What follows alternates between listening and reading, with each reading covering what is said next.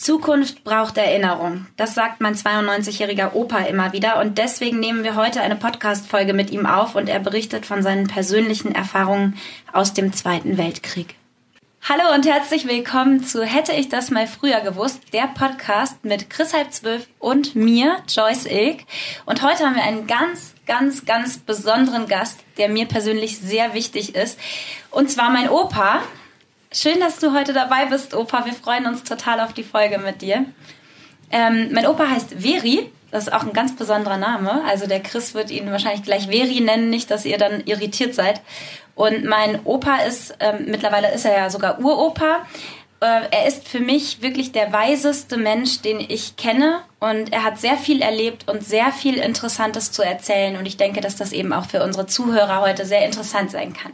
Ja, also unter dem Titel So war es und so kam es und dem Untertitel Zukunft braucht Erinnerung habe ich also nicht nur niedergeschrieben, was ich erlebt habe, sondern auch, wie es dazu gekommen ist. Und so möchte ich berichten, auf eure Frage natürlich antwortend, mhm. was so die Vor Vorgeschichte des Zweiten Weltkrieges war aus meiner Sicht. Ja. Genau, vielleicht sollten wir nochmal äh, dazu sagen, äh, wie alt dein Opa ist. Also der ist äh, 92, ne? Ja. Genau, und aber sehr, sehr, sehr fit, hat ja. WhatsApp, Smartphone. Ja, mein Opa ist wirklich ein ganz besonderer Mensch, weil der, äh, du bist ja immer am Ball der Zeit geblieben. Du bist immer neugierig aufs Leben. Du hast diese Neugierde, dieses Interesse am Leben und an der Welt nie verloren. Und äh, wie Chris schon gesagt hat, du hast ein Smartphone, du hast WhatsApp, ein iPad, hast ein iPad und äh, was ganz Besonderes hast du eine Webseite. Ähm, die möchten wir natürlich hier auch mal erwähnen. Wir haben die in einer Folge auch schon mal erwähnt. Und zwar heißt die www.veriweber.de. Veri wird geschrieben V-E-R-I. Und, äh, und da hat mein Opa äh, über sein ganzes Leben geschrieben. Ja, und äh, Veri Weber ist ein Wort. Ja. Das muss ja, das ist die internetaffine Zielgruppe, die weiß das ja vielleicht noch nicht. Ja. Genau, also Nee, und, ähm, und auf dieser Webseite kann man, wenn man sich eben jetzt auch für die Themen interessiert, kann man da auf jeden Fall hinterher noch ganz, ganz viel weiterlesen. Also schaut da gerne mal vorbei, wenn euch das interessiert. Genau, und wir sind ja auf äh, dieses Thema gekommen, oder beziehungsweise es war ja deine Idee, Joyce, aber ähm, weil du halt so im Privaten öfter von diesen ähm, ja, Kriegszeiten ähm, erzählt hast und man ja so, äh, zumindest aus unserer Generation und auch unsere Eltern, die waren ja nicht, äh, haben das ja nicht irgendwie live mitbekommen. Und ähm, wir haben uns halt gedacht, so diese ja, Zeitzeugengeschichten haben halt auch einen Mehrwert äh, ja, haben, für ja. unsere Zuhörer. Genau. So, das war ein bisschen Weil der, auch der nicht Ansatz. jeder jemanden hat, den er zu sowas fragen kann. Es hat ja nicht jeder ein äh, Opa oder vielleicht auch Uropa, der äh, damals äh, gelebt hat und der denen dann heute noch so viel berichten kann. Und deswegen fanden wir das total schön, dass äh, zumindest ja mein Opa da ein bisschen was für euch drüber erzählen kann. Und das ist ja auch was ganz anderes, ob man das jetzt in irgendeinem Schulbuch liest oder in irgendeinem Sachbuch nachliest oder ob man persönliche Geschichten von Menschen hört, die damals gelebt haben schon, ja. Genau. Ja, und ich muss dazu sagen, dass ich äh, geboren und groß geworden bin in der Nordeifel, in einem Tal der oberen Erb, mhm. Erft. Und der Ort hieß Schönau.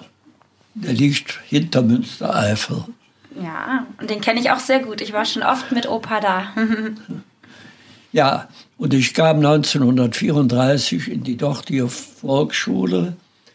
Ein Jahr vorher, 1933, hatte Hitler die Macht ergriffen. Man nannte das die Machtergreifung der Nationalsozialisten. Und ich wurde also da hineingeschult in eine Zeit, wo die, äh, diese Nationalsozialisten versuchten schon im Alter der Schulkinder die Leute zu, so zu formen, dass also die Ziele, die auf einer Herrenrassentheorie beruhten, erfüllt, erfüllt werden könnten.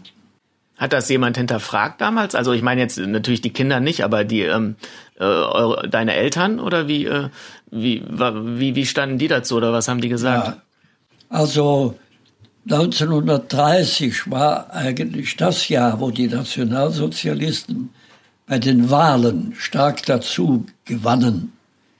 Sie gewannen nicht stark dazu in den katholisch geprägten Gebieten und den Gebieten, die von äh, der äh, bekennenden Kirche, also einem Teil der evangelischen Kirche, beherrscht waren. Wenn also überall damals gewählt worden wäre und in den Jahren danach, wie in Bayern, im Rheinland und dann eben, wie gesagt, in den Gebieten, wo diese äh, Leute lebten, die ich da genannt habe, dann hätte es keinen Zweiten Weltkrieg, also zunächst keine Machtergreifung mhm.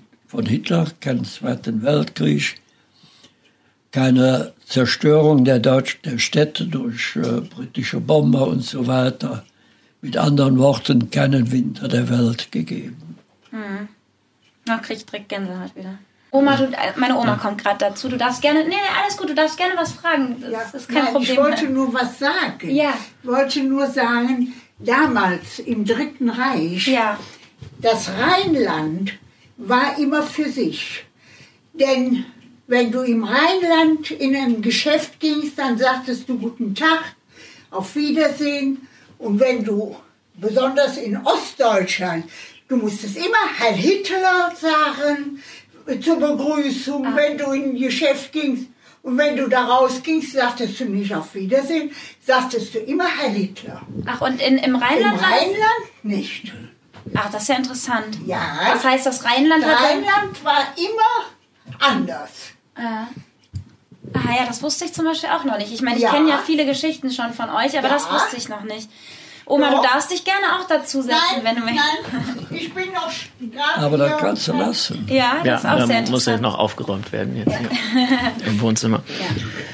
Ja, ja ähm, vielleicht, genau, mit, dass du in der Eifel groß geworden bist, hast du ja schon gesagt. Ich wollte jetzt einfach nur noch mal vielleicht kurz, um dich auch vorzustellen, ähm, sagen, du bist ja 27 geboren, 1927. Ich weiß nicht, ob du das eben, du hast das Alter gesagt, ne? Und ähm, du hast äh, dein Ingenieurstudium ähm, abgeschlossen und ähm, hast immer viel gezeichnet. Das ja. wollte ich noch so vorweg sagen, weil das ja auch Sachen sind, die dich so ausmachen und wo du ja vielleicht gleich auch nochmal Bezug drauf nehmen wirst. Und ähm, ich, ähm, da muss ich nochmal kurz einen Schlenker machen in meine Kindheit, weil ich fand das immer so toll. Du hast wirklich immer wunderschön gezeichnet und ähm, das hat immer total Spaß gemacht, mit Opa zu zeichnen damals. Aber äh, du warst ja dann, als der Krieg angefangen hat, warst du zwölf, ne? Also warst du ja noch total jung und ja. ähm, dann fängt das Ganze an, wenn man noch so ein Kind ist und dann wächst man da ja auch so rein. Das ist ja auch nochmal eine andere Situation, als wenn du damals schon halt, ähm, ja, volljährig gewesen wärst, oder? Ich hatte eben ja im Vorgespräch die, ähm, die Frage gestellt, für uns ist das ja so, äh, für uns ist ja Krieg klar, man, man kennt das auch, was weiß ich, wo auch immer her, aber man hat es halt nie selber erlebt und kann sich ja auch irgendwie selber ähm, nicht, nicht vorstellen. Und die Frage war, war das für euch damals in Anführungszeichen normaler, als dann der Krieg tatsächlich ausgebrochen ist? Ja, das begann ja so langsam. Also zunächst, ich sagte ja, also ich will erzählen, was ich erlebt habe mhm. und wie es dazu kam. Also dieses Zerreißen des Versailler Vertrages, der ja Deutschland wirklich erniedrigt hatte nach dem Verlust des Ersten Weltkrieges, da ging das langsam los. 1936, also erstmal wurde Österreich dem Deutschen Reich angeschlossen. Die Deutschen marschierten mit Truppen in Österreich ein und ab dem Moment hieß Österreich Ostmark, also ganz anders. Das war 1936. 1938 wurde das Sudetenland besetzt. Das war also Teil der Tschechoslowakei. Und kurze Zeit danach äh, wurde das Memeland von äh, Litauen abgetrennt und auch dem Deutschen Reich wieder zugeführt. Und da sagten die Westmächte, also Österreich, äh, Quatsch, äh, Frankreich und äh, Großbritannien, wenn jetzt Hitler noch einen weiteren Schritt macht, dann gibt es Krieg. Und er hat keine Ruhe gelassen und fing dann an, mit Polen äh, darauf hinzuarbeiten, dass also die Gebiete Posen und Westpreußen, wo viele deutschstämmige Menschen lebten, auch eingegliedert werden sollte ins Deutsche Reich. Und wie, wie, also du warst ja noch sehr jung, aber wie fand, wie fand man Hitler da? Also, oder wie, wie hast du den da empfunden, bevor das mit dem Krieg losging? Und auch deine Eltern, wie, wie fanden die das? Ja, meine Eltern waren früher äh, Anhänger des Zentrums. Das war also die katholische Partei in Deutschland, das Zentrum. Mhm. Und äh, mein Vater war ein Zentrumsmann, da muss man ehrlich sagen. Und wenn nachher, als die Nationalsozialisten an der Macht waren, ein Feiertag war, musste geflaggt werden, mussten Fahnen rausgehängt werden. Und im Anfang haben unsere, meine Eltern immer eine neutrale Fahne, das war die Kirchenfahne mit mhm. den Farben Staub, Gelb, Weiß, ich weiß es nicht mehr so genau. Und da wurde ihm, und er war ja außer Landwirt auch der Rendant der Spar- und Darlehenskasse in Schönau. Das hatte man ihm bedeutet, wenn er das weiterhin machte und nicht die Hakenkreuzfahne heraussagen würde, dann würde ihm diese Stelle streitig gemacht. Aha. Also hat man mit der Zeit, mussten wir auch die Hakenkreuzfahne auf. Wurde man quasi zu gezwungen. Ja, ja.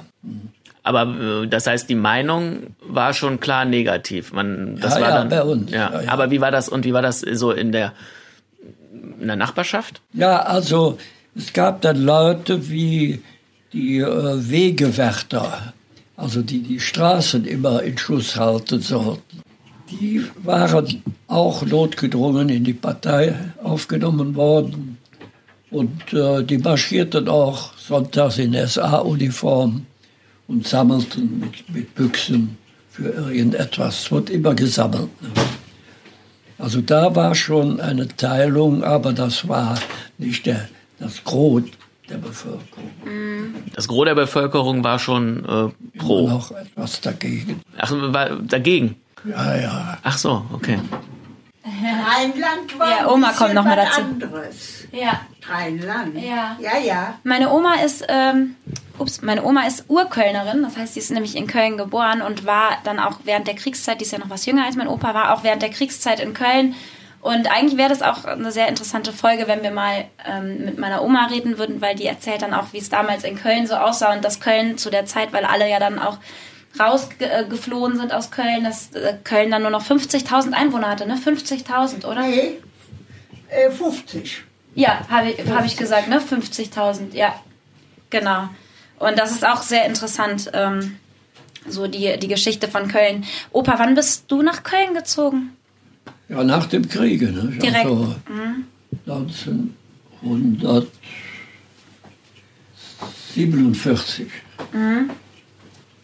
Chris, du hattest ja eben schon mal, bevor wir aufgenommen haben, den Opa gefragt, äh, ob das vorstellbar war oder weil für unsere Generation oder auch jetzt die noch jüngeren Generationen ist es ja immer gar nicht mehr vorstellbar, dass es hier Krieg gibt. Die Frage hatte ich aber auch hier im Podcast eben auch schon gestellt. Ah, ja? Hast du es schon vergessen? Ja. Ja. Ja, aber wieso? Aber da, da hatte der Opa doch eben erzählt, dass, dass man quasi schon ein bisschen, dass du wusstest, dass Krieg kommt. Dass ja, man es schon. Ja.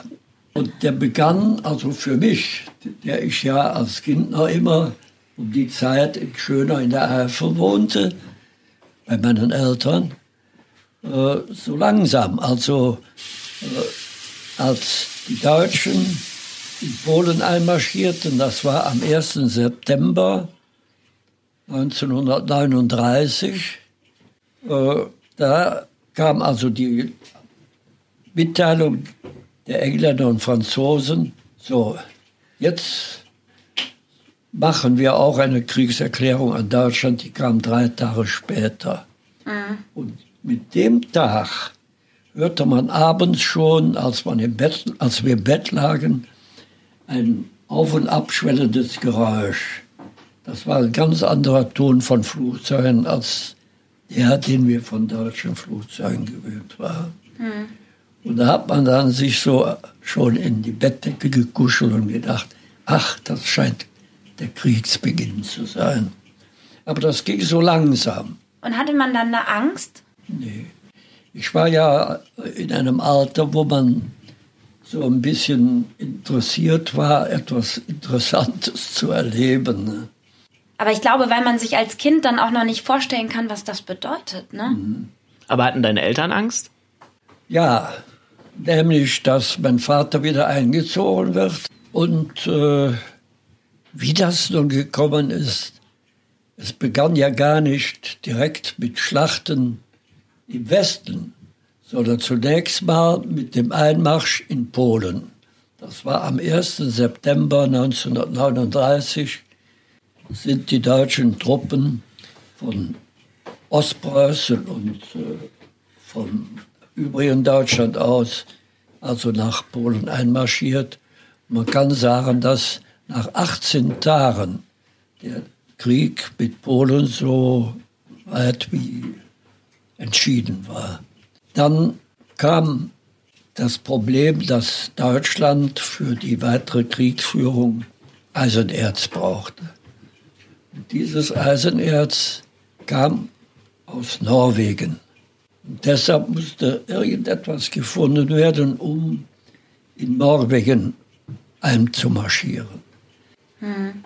Wie, wie alt warst du, als du dann da auch eingezogen wurdest in den Krieg? Ich bin nachher mit 17 Soldat geworden. Das war ja dann schon kurz vor Ende. Ja, 1944. Mhm. Also 1943 musste ich in ein Wehrertüchtigungslager. Das war in Bastogne im besetzten Belgien. Und äh, im Frühjahr 1944 musste ich erst in den Reichsarbeitsdienst als ich zurückkam, äh, hat das nur noch ein paar Wochen gedauert. Da wurde ich dann zum Militär eingezogen. Aber hattest du zu dem Zeitpunkt dann Angst? Nee, ich hatte auch 1943 ein äh, Lager besucht für Segelfluch. Und zwar in Brück in der Eifel. Und äh, ich war jetzt interessiert, zur Luftwaffe zu kommen. Ich denke, also wenn schon, dann sowas. Ne? Also du wusstest, du musst äh, ja eh dann teilhaben daran ja. quasi und dann hast du gesagt, dann... Ja, was ich auch später dann im äh, Beruf, im Zivilleben gebrauchen könnte. Mhm. Da wolltest du dann Pilot werden? Ja. Mhm. Und äh, die äh, Musterung die war am 11. Februar 1944. Ach so genau. Hm, krass, ja, das Datum äh, noch genau. Und dann kam also die Einberufung zum Reichsarbeitsdienst, wie ich sagte. Kurze Zeit später dann zum Militär. Da musste ich mich in der Ärmelkaserne in Bonn melden.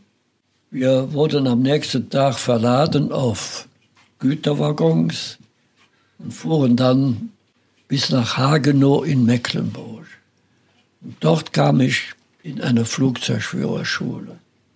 Die Ausbildung begann aber zunächst mit einer vorgeschobenen Infanterieausbildung und danach sollte dann die äh, Schulung auf, auf Flugzeuge stattfinden. Zwischenzeitlich war aber, waren die Amerikaner die ja am äh, 6. Juni 1944 an der Kanalküste in, oder in der Normandie in Frankreich gelandet waren, bis vor Aachen vorgedrungen. Und da wurden wir also praktisch über Nacht in Waggons eingeladen und nach Holland gefahren das ja auch von uns besetzt war. Und dort kam ich dann in eine Fallschirmjägereinheit. Wir sind aber nicht mehr gesprungen, aber die Fallschirmjäger waren schon ein wilder Haufen und haben praktisch mit dazu beigetragen, dass wir eine sehr intensive Ausbildung bekamen, sodass ich noch am Leben bin. Ja, das hattest du auch letztens erzählt, ne? An Silvester war das, glaube ich, dass, ähm, dass man dadurch schon gelernt hat, worauf musst du in Extremsituationen achten, damit dir nichts ja. passiert. Und die Leute, die nicht vorbereitet waren und dann das erste Mal im Einsatz waren, ähm, die haben dann die Zeichen manchmal nicht gehört und haben das dann quasi nicht geschafft. Mhm. Ne? Mhm. Opa, die Feuertaufe, ne? So nennt man das, wenn man das erste Mal im, im Einsatz ist im Krieg. Ja. Und wie war das? Warst du da irgendwie ja, aufgeregt vorher? Ja, ich, das, das ging ja wieder so, man wusste vorher gar nicht, wo wird eine Feuertaufe statt, stattfinden.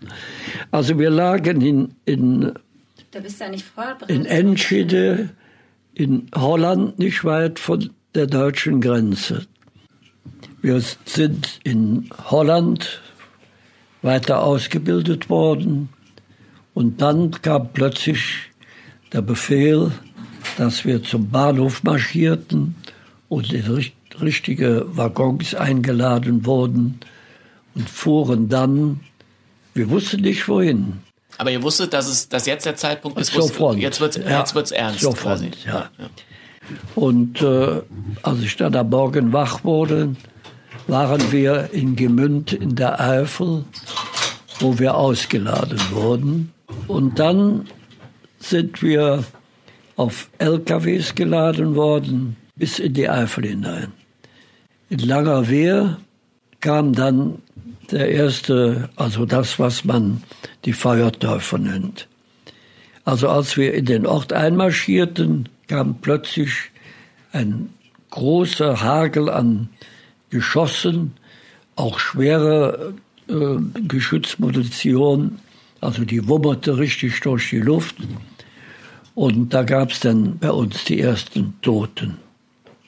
Da hattest du immer noch keine Angst, oder was? Ja, da äh, wurde man zum, zum Tun, zum etwas Unternehmen genau, gezwungen. Also du denkst nicht so richtig drüber nach. Nee, ne? da denkt man nicht mehr drüber nach. Wir wurden aber in der Nacht schon angegriffen und mussten diese Position da verlassen. Da muss ich nochmal nachgucken. Ja, macht, also, also auf jeden Fall waren wir dann in einem Ort, wo wir unter dem Bahndamm in einem Unterstand, also das, da war eine Unterkellerung des Bahndammes und da war ein äh, Lazarett drin. Da sind wir aber nur kurz drin geblieben und sind wieder raus. Und da schossen die Amerikaner mit äh, Phosphormunition. Und ich bin nachher durch die Nacht gewandert mit leuchtenden Händen und leuchtenden Schuhen von dem Phosphor. Mhm. Wir kamen dann in der Nacht bis Obergeisch, wo wir in einem Keller unseren Bataillonsgefechtstand einrichteten. Machten von da aus Stoßtrupptätigkeit und da musste ich dann auch mit. Ich musste aber auch Gelände, äh, Meldegänge machen, vom Bataillons zum Regimentsgefechtsstand. Aber auf dem Weg dahin wurde ich dauernd von Artillerie beobachtet.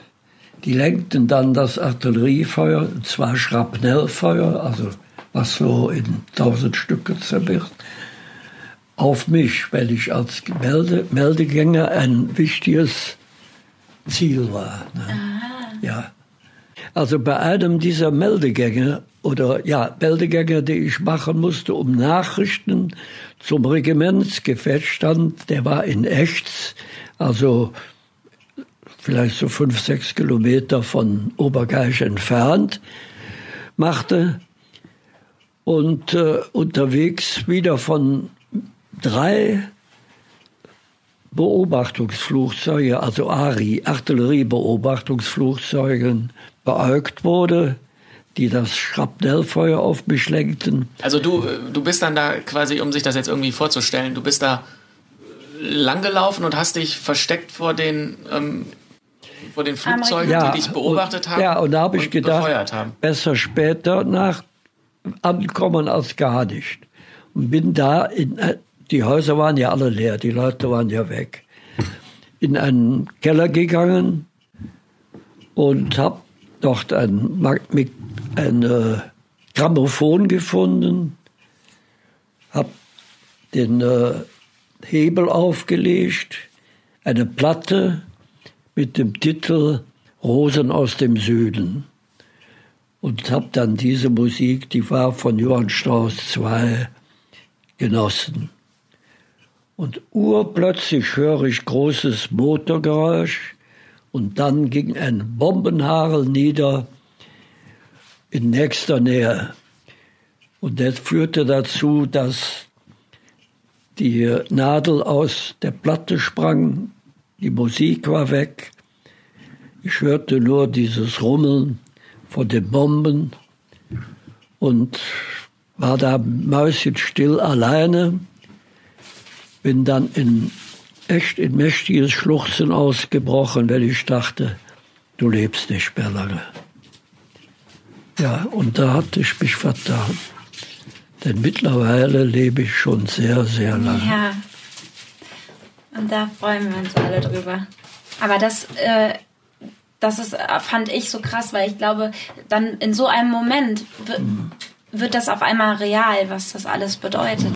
Später dürfen die, also nach, nach ein paar Wochen machten die Amerikaner den Großangriff das nannten die die fünfte Schlacht bei Aachen.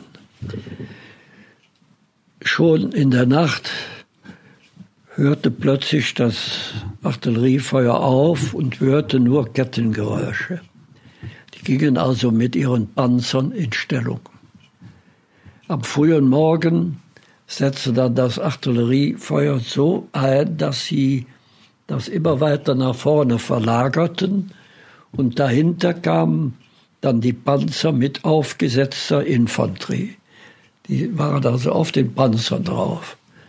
Und wir wurden in Obergeisch eingeschlossen, haben uns dann in den Keller, in dem, einem Keller da versteckt.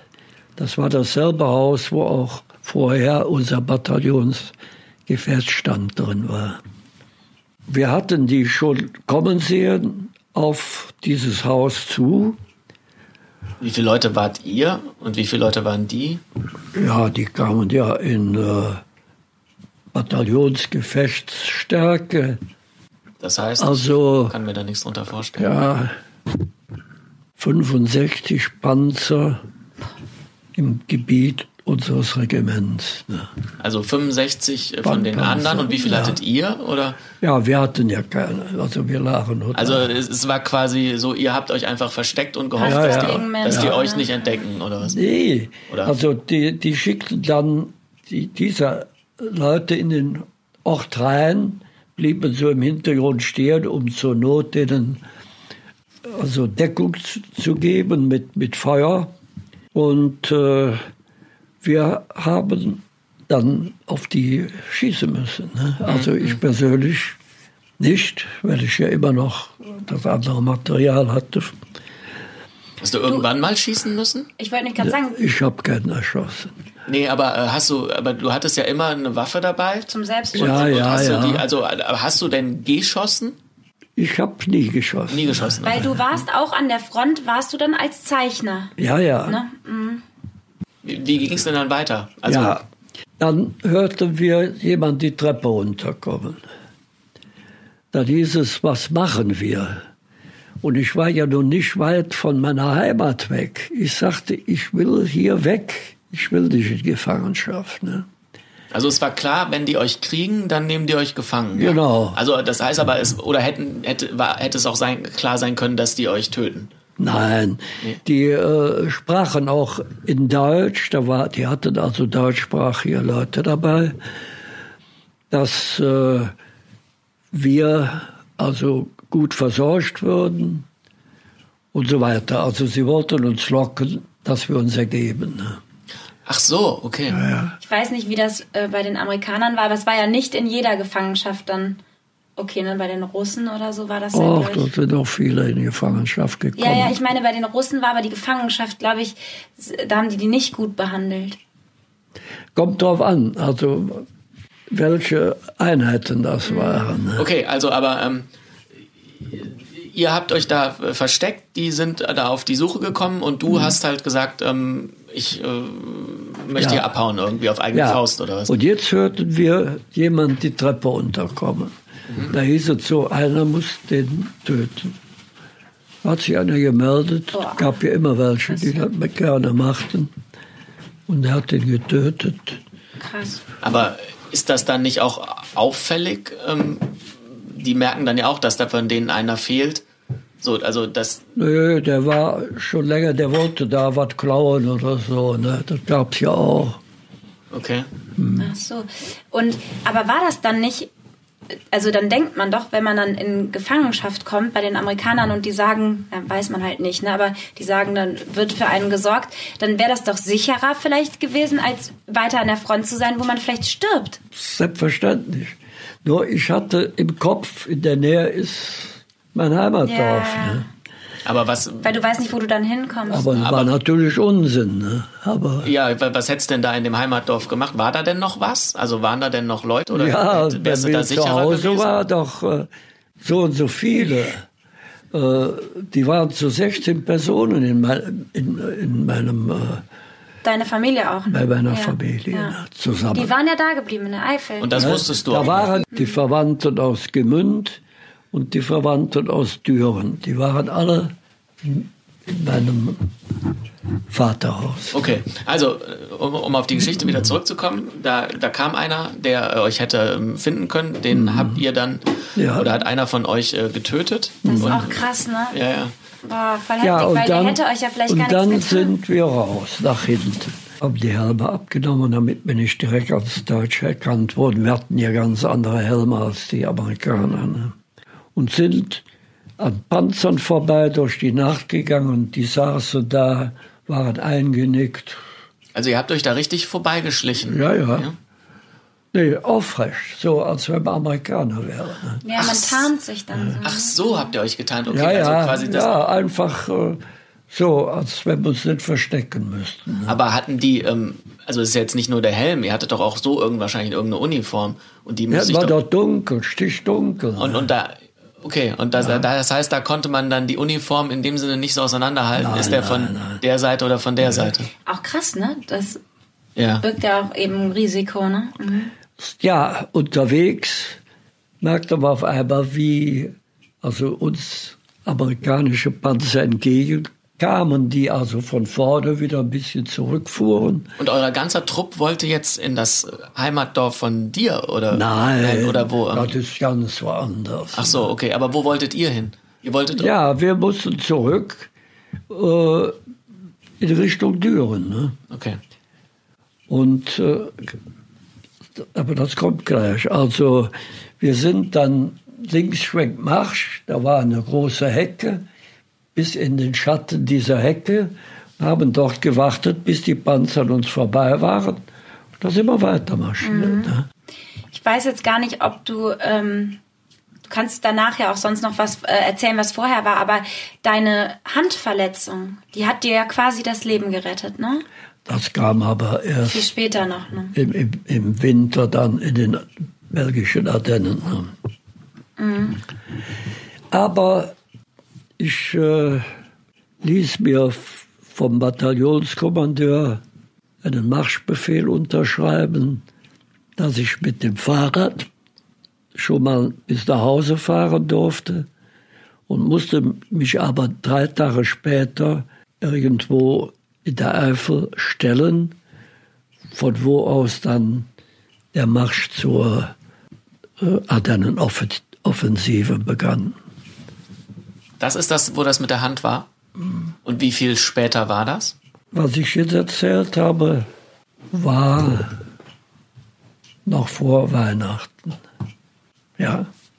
Und, und wann war halt diese Ardennenoffensive? Also die hatte schon begonnen. Ich glaube am 19. Dezember. Mhm. Und wir kamen dann später dazu. Ne? Da war das ja dann so, dass, dass die Hand ja eine Erfrierung hatte. Mhm. Und dass du deswegen ja da quasi in die Krankenstation kamst? Lass ihn das ja, ja. Also von zu Hause bin ich dann zu dieser Stelle gefahren, kam da wieder zu meiner Einheit Und äh, wir wurden mit LKWs gefahren bis über die alte deutsche Grenze, also ins Gebiet von Alpen-Malmedy, in ein Dorf, das hieß Wallender. Dort feierten wir noch mit der Familie, wo wir einquartiert waren, Weihnachten. Und kurze Zeit später machten wir dann einen Vorstoß bis Grand Alleux. Dann merkten wir aber, dass überall Sprit fehlte und die Offensive von uns zum Erliegen kam. Wir haben uns dann wieder zurückgekämpft und sind wieder in dieses Wallender, und zwar in dasselbe Haus, von wo aus wir auch in, in diese Offensive gegangen waren, zurückgekommen. Und, aber vorher hatten wir noch in Wäldern übernachten müssen. Und ich stellte jetzt fest, dass meine rechte Hand dick angeschwollen war und unser Bataillons-Sanitätsoffizier äh, sagte, die müsste amputiert werden. Das konnte ich aber abbiegen, indem ich vorschlug, dass man mich mit LKW mitnehmen würde bis Münstereifel.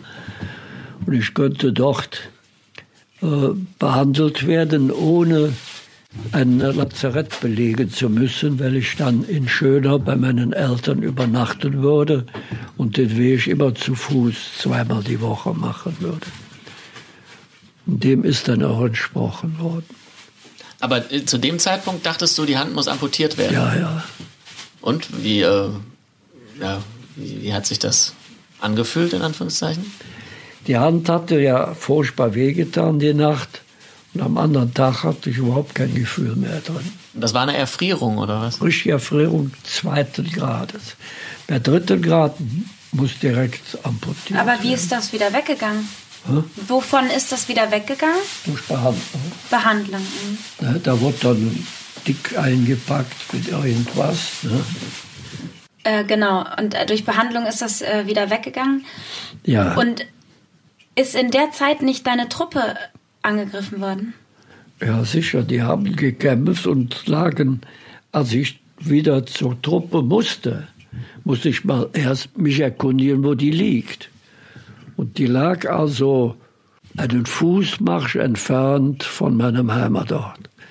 Aber weil du mir ja gesagt, oder weil, weil ich ja weiß, dass du sagst, die Hand hat dir quasi das Leben gerettet. Ja, ja. Dass du das mhm. nochmal quasi erzählst, warum dir die die Verletzung, wo du erst dachtest, die schadet dir, warum die dir am Ende aber geholfen hat? Als ich meine Truppe wieder erreichte, das war schon Nacht, und ich kam in den Bataillonsgefechtsstand und fragte, wo ist denn die Truppe? Da hieß es, die ist ganz dezimiert.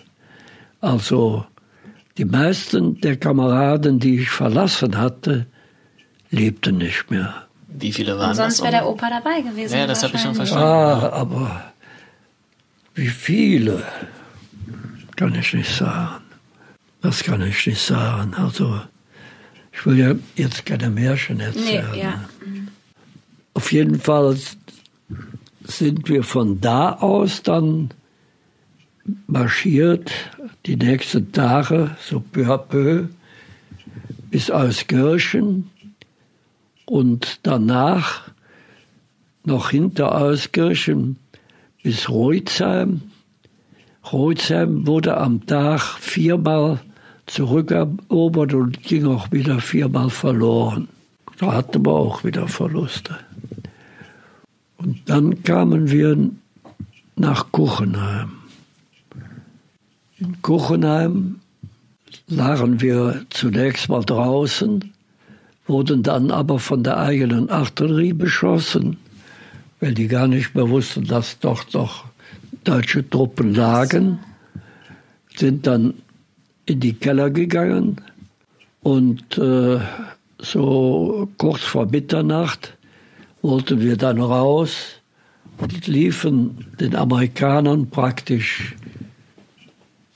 in die Arme. Und dann? Ja, und äh, dann sind viele in Gefangenschaft gegangen. Ich war der Letzte, ich bin wieder zurück, habe mich im Keller unter eine Kiste gelegt. Also Moment noch mal kurz. Dein, deine Gruppe ist quasi losgelaufen. Wie viele Leute waren das ungefähr? Ja, das war ja nur der vom Bataillonsgefecht. Ich kenne mich ne? damit nicht aus mit diesen, Ja, etwa 30 Mann. Okay. Ne? Und, und, und die, die sind da irgendwie dem Gegner quasi in die Arme und du hast das gesehen, weil du der Letzte ja. warst und bist dann wieder zurückgelaufen. Zurück, ja. In, in diesen Keller oder was? Ja. Ja, okay. Und äh, um Mitternacht bin ich wieder raus und da merkte ich, dass draußen ein so ein Dorfteich war. Das Wasser stank aber, aber ich bin da durchgelaufen und kam jetzt in einen Schützengraben, der also falsch lag. Der ging also mit der Front, also so, wenn man weiter zurückging, konnte man durch den Graben durchlaufen. Er ging nicht so gegen die Front. Mhm. Und äh, unterwegs standen Scheinwerfer der Amerikaner und die schwenkten immer über das Gelände, um zu sehen, wo noch deutsche Truppen waren. Ich habe mich dann immer gebückt, bis ich aus dem Bereich der Scheinwerfer raus war und kam dann so um Mitternacht nach Kloster Schweinheim, so hieß dieser kleine Ort.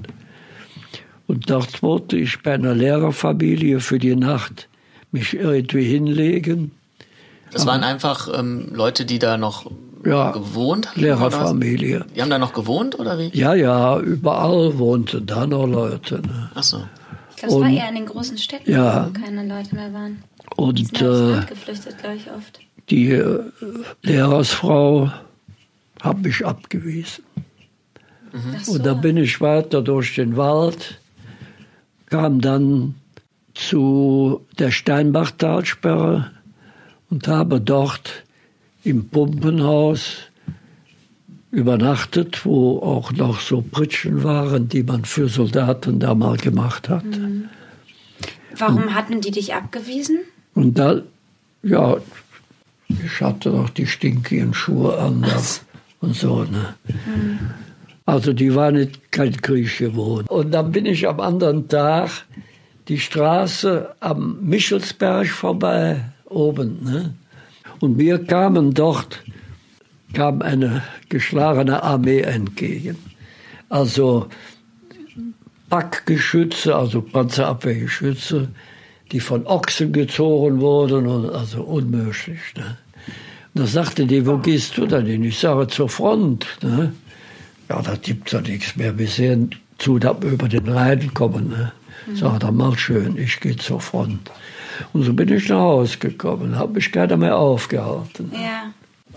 Das heißt, dann warst du wieder in, in, in Schönau? Quasi. Ja, da habe ich sofort wieder meine kurze Hose angezogen, als ich in meinem Elternhaus war. Ja. Und war wieder der Junge, der damals, also vor längerer Zeit, von zu Hause weggegangen war.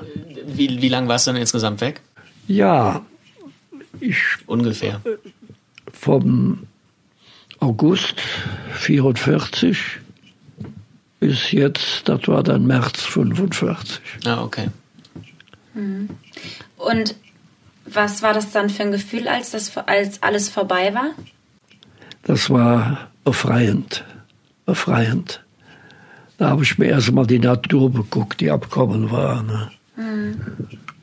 Und äh, nachts hörte man dann noch, wie deutsche Flugzeuge mal darum kreisten und irgendwo ein paar Bomben warfen, aber das hat dann immer gestört. Ne? Aber äh, wenn der Krieg halt noch war, in dem Sinne, konntest du da einfach äh, von deiner Truppe nach Hause gehen oder wie kann man sich das vorstellen? Ja, da war ja nichts mehr. Ne?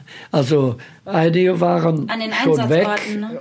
Sicher war das Gros schon weg in Richtung Rhein, um irgendwo auf die andere Seite zu kommen. Aber mein Bataillonsgefecht stand, der ja nicht mit der vorderen Linie, sondern dahinter dann weiterging. Mhm. Die äh, sind da in Gefangenschaft geraten. Ne? Und die konnte mich nicht zurückhalten. Und was, ähm, wie lange waren die dann in Gefangenschaft, die da? Keine Ahnung. Ich habe die nie mehr wieder gesehen. Okay. Also, ich kam ja nach Hause und dort zogen am nächsten Tag die Amerikaner ein. Das waren Offiziere und die merkten wahrscheinlich ein bisschen, ich hätte einer von der Truppe sein können. Auf jeden Fall sagten sie, die Fronttruppe will Gefangene machen. Denn die Anzahl der Gefangenen befindet darüber, was sie für eine Auszeichnung bekommen. Also wie bei uns, also der Kreuz erste oder zweite Klasse. Also habe ich mich nicht gemeldet und bin mit zur Feldarbeit gegangen.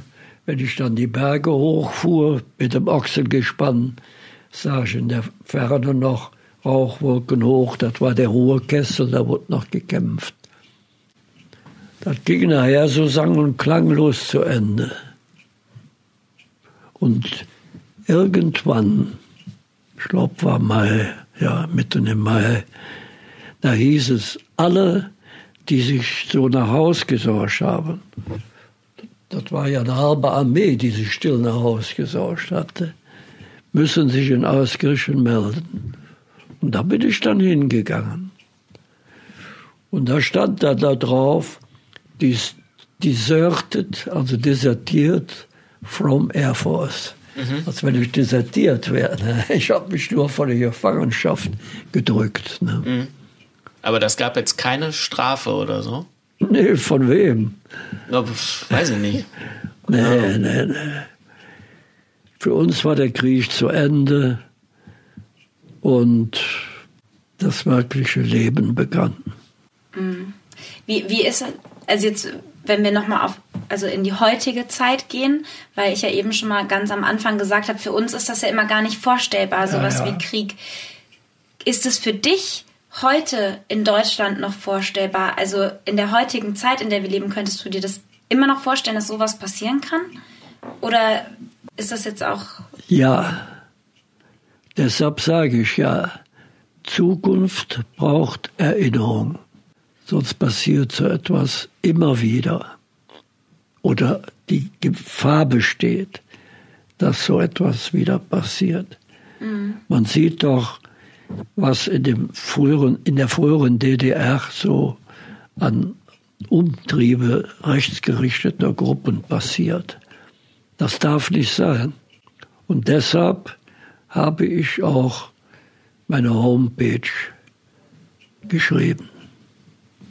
Ja, ich äh, nenne die nochmal gerade für alle, die äh, da nochmal vorbeischauen wollen. www.veriweber.de Genau, und Veri Weber zusammengeschrieben für und die Internet-Noobs unter euch. V-E-R-I ist der Name. Genau. Das Einzige, was ich noch fragen wollte, Opern, um nochmal zurückzugehen kurz, ähm, war bei euch, bei äh, eurer Familie in der Eifel, ich kenne das nur von der Oma Eugenie manchmal, die Geschichten, dass äh, bei denen, dass die auch teilweise Juden bei sich versteckt hatten oder so. Nee. Das gab es da nicht, ne? Nee, in Schöner gab es ja keine, in Münstereifel, aber die sind alle abtransportiert Ach so, worden. Mh. Und als einer der Münstereifeler Juden auf dem Bahnhof eingeladen wurde, um in ein Vernichtungslager zu kommen, sagte er, freut euch nicht zu früh. Nach, wie nennt man das nochmal? Moment. Mhm.